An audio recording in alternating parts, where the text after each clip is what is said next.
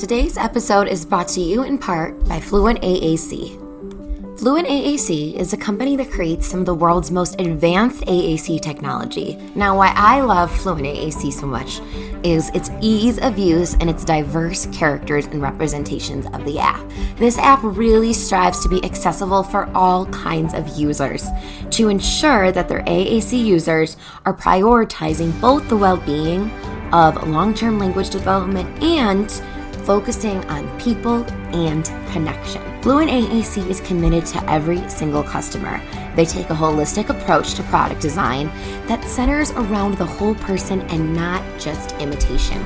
New users can get a seven day free trial of the Fluent AAC app to use for iPad. And if you head over to fluentaac.com, there are tons of free and printable resources for you to start using with your littles right now. Hello, my friends, and welcome back to the Monday episode of Speech with Rach. I am your host, Rachel Musial, M A C C C S L P. And in this week's episode, we are going to be talking about one of my all time favorite topics, and that is play. In this episode, I'm going to discuss why play is so important for both adults and kiddos and how you can find times for play in both your life personally and professionally.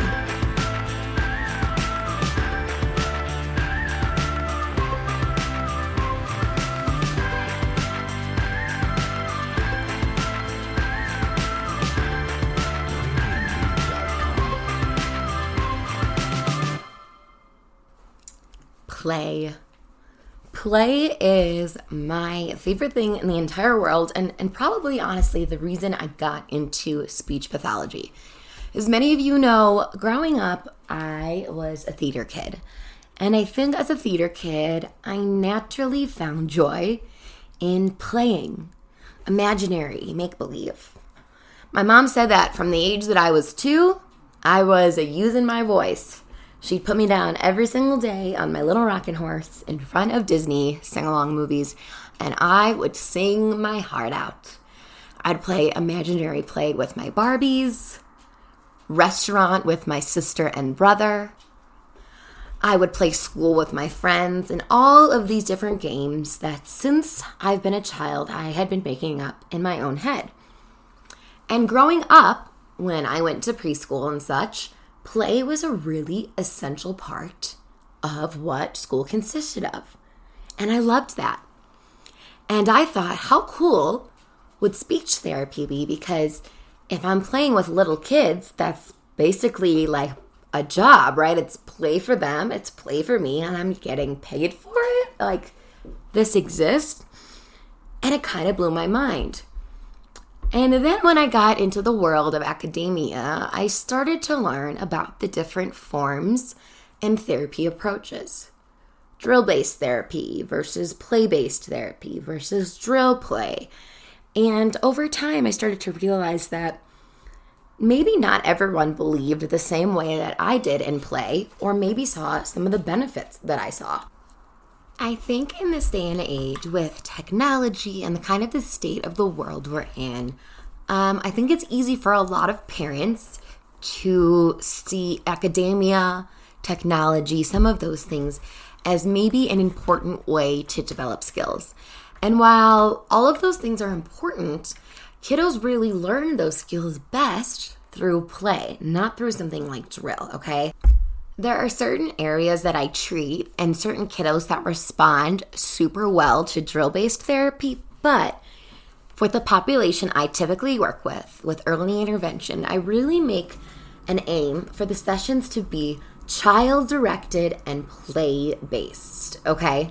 So, the reason that I love play based therapy and child directed therapy is that you're basically using something that the child is already interested in to help model, expand, and teach other language skills, facilitate language, speech sounds, you name it, okay? So, play based therapy is also sometimes known as developmental intervention. This is where, again, therapy is naturalistic, it is interaction based, child led, And I think the most important thing is that play is intrinsically motivated. So that means that when a child is playing, it's because it brings them joy or it's motivated by intrinsic desires, right? Good feelings rather than extrinsic things like rewards. I think with play too, we learn so many important skills, and we are seeing that kind of go less and less because of technology. I think that can be really easy to put our kiddos in front of an iPad and keep them quiet for a few hours rather than maybe setting them up with some Play Doh, knowing that it might get messy, but having the child be way more excited and engaged and ready to learn. Making and building those language, those vocabulary, those speech connections with an activity that they're interested in. Okay? So, this developmental approach puts the emphasis on intrinsic motivation. So, the child leads with joy and with fun rather than for stickers or external things. Now, when we were growing up, you guys, I mean, all we did with each other was play. And there's a lot of different kinds of play. There's imaginary play, right? Where you're interacting with other people parallel play, solitary play, group play, you name it. And when we are working with the little, little population, that birth to five, I think that play can be a really great way to teach social interaction, turn taking, conversation, and other important skills, as well as targeting language and speech. If you're just working on speech sounds with a kiddo, you might gain a lot right, from, dr- from drill. But what will happen when they need to go into a naturalistic environment and apply it there, right? Play can help us practice and use that. And play is good for our brain and good for our body. It helps us move, get up, laugh, and release stress. And you guys know I'm all about play for adults as well. Really, the definition of play is doing something without a purpose. And I think as adults, we're so programmed that everything we have to do in life has to have a purpose. Because if not, like it's a waste of time. And this happened, I didn't even realize this till the other day I was painting with my good friend Joe. And he was like, You know, I haven't painted in a while. And I said, why? And he said i'm not good at it. Like i'm not a good painter you know? This is this is really fun to just kind of paint right now and not have an end goal. And i was like how often do we do something in our life where we're just doing it simply to do it? Not because we feel like we should or we will or we will accomplish something. And so i encourage everyone as adults to find moments of play in their life. For me those moments of play are my dance parties in the morning, in the afternoon, at night, whenever I need to expel a little bit of extra energy, I am up and moving. I am dancing, I am singing, I'm maybe doing an exercise video, listening to music while I'm going on a walk. I'm getting that energy out because if I don't transfer all that energy that I've been taking in all day for my clients and my families, it's going to build up and make me feel uncomfortable, you know, distracted, overwhelmed, versus getting it out in a healthy way. So, not only is play amazing for our kiddos, language, building rapport, and social skills with them, but it's good for the soul and the mind for kids and for adults. So, my question for you is do you play? Do you have an activity in your life that you solely do just because you enjoy it, not because you have an end goal to be better, to be the best, to gain a certain skill? And if you don't, what are some things that you can try adding into your life? As I've shared before, some of my favorite ways to play is music, being outside with nature, board games, right? Turning off my phone being with the people around me. I encourage you this week as you go along to look at your day and see if and when you have moments of play. How do you feel after those moments? What happens on the days that you don't play? What about on the days that your kids don't play when therapy is just drill based? What is the difference? As I shared, play based therapy might not be for everyone.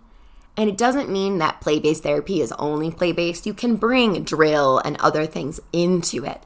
But I love when child led naturalistic therapy takes the wheel because it makes the session just smoother because the kiddo is motivated by what they want to do and what they want to play with. And as SLPs, we adapt to that. We build routines around what they're interested in. We teach parents how to model language and functional routines in the home so that when we're gone and the kiddo goes right back to that favorite activity, mom, dad, grandma, caregiver knows what to do and to say because it's natural. You're not going to leave them and have parents sit and drill the kids over and over and over, right? You're going to do it when you can already build that into the parent's day. There already are moments of play. There already reading time, modeling.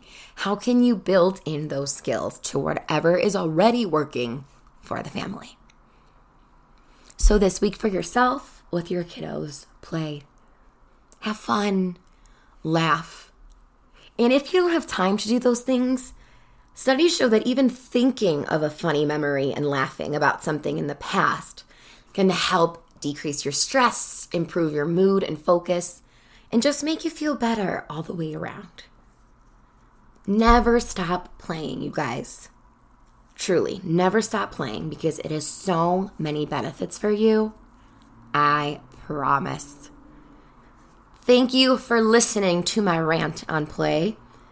If this resonates with you, share with me.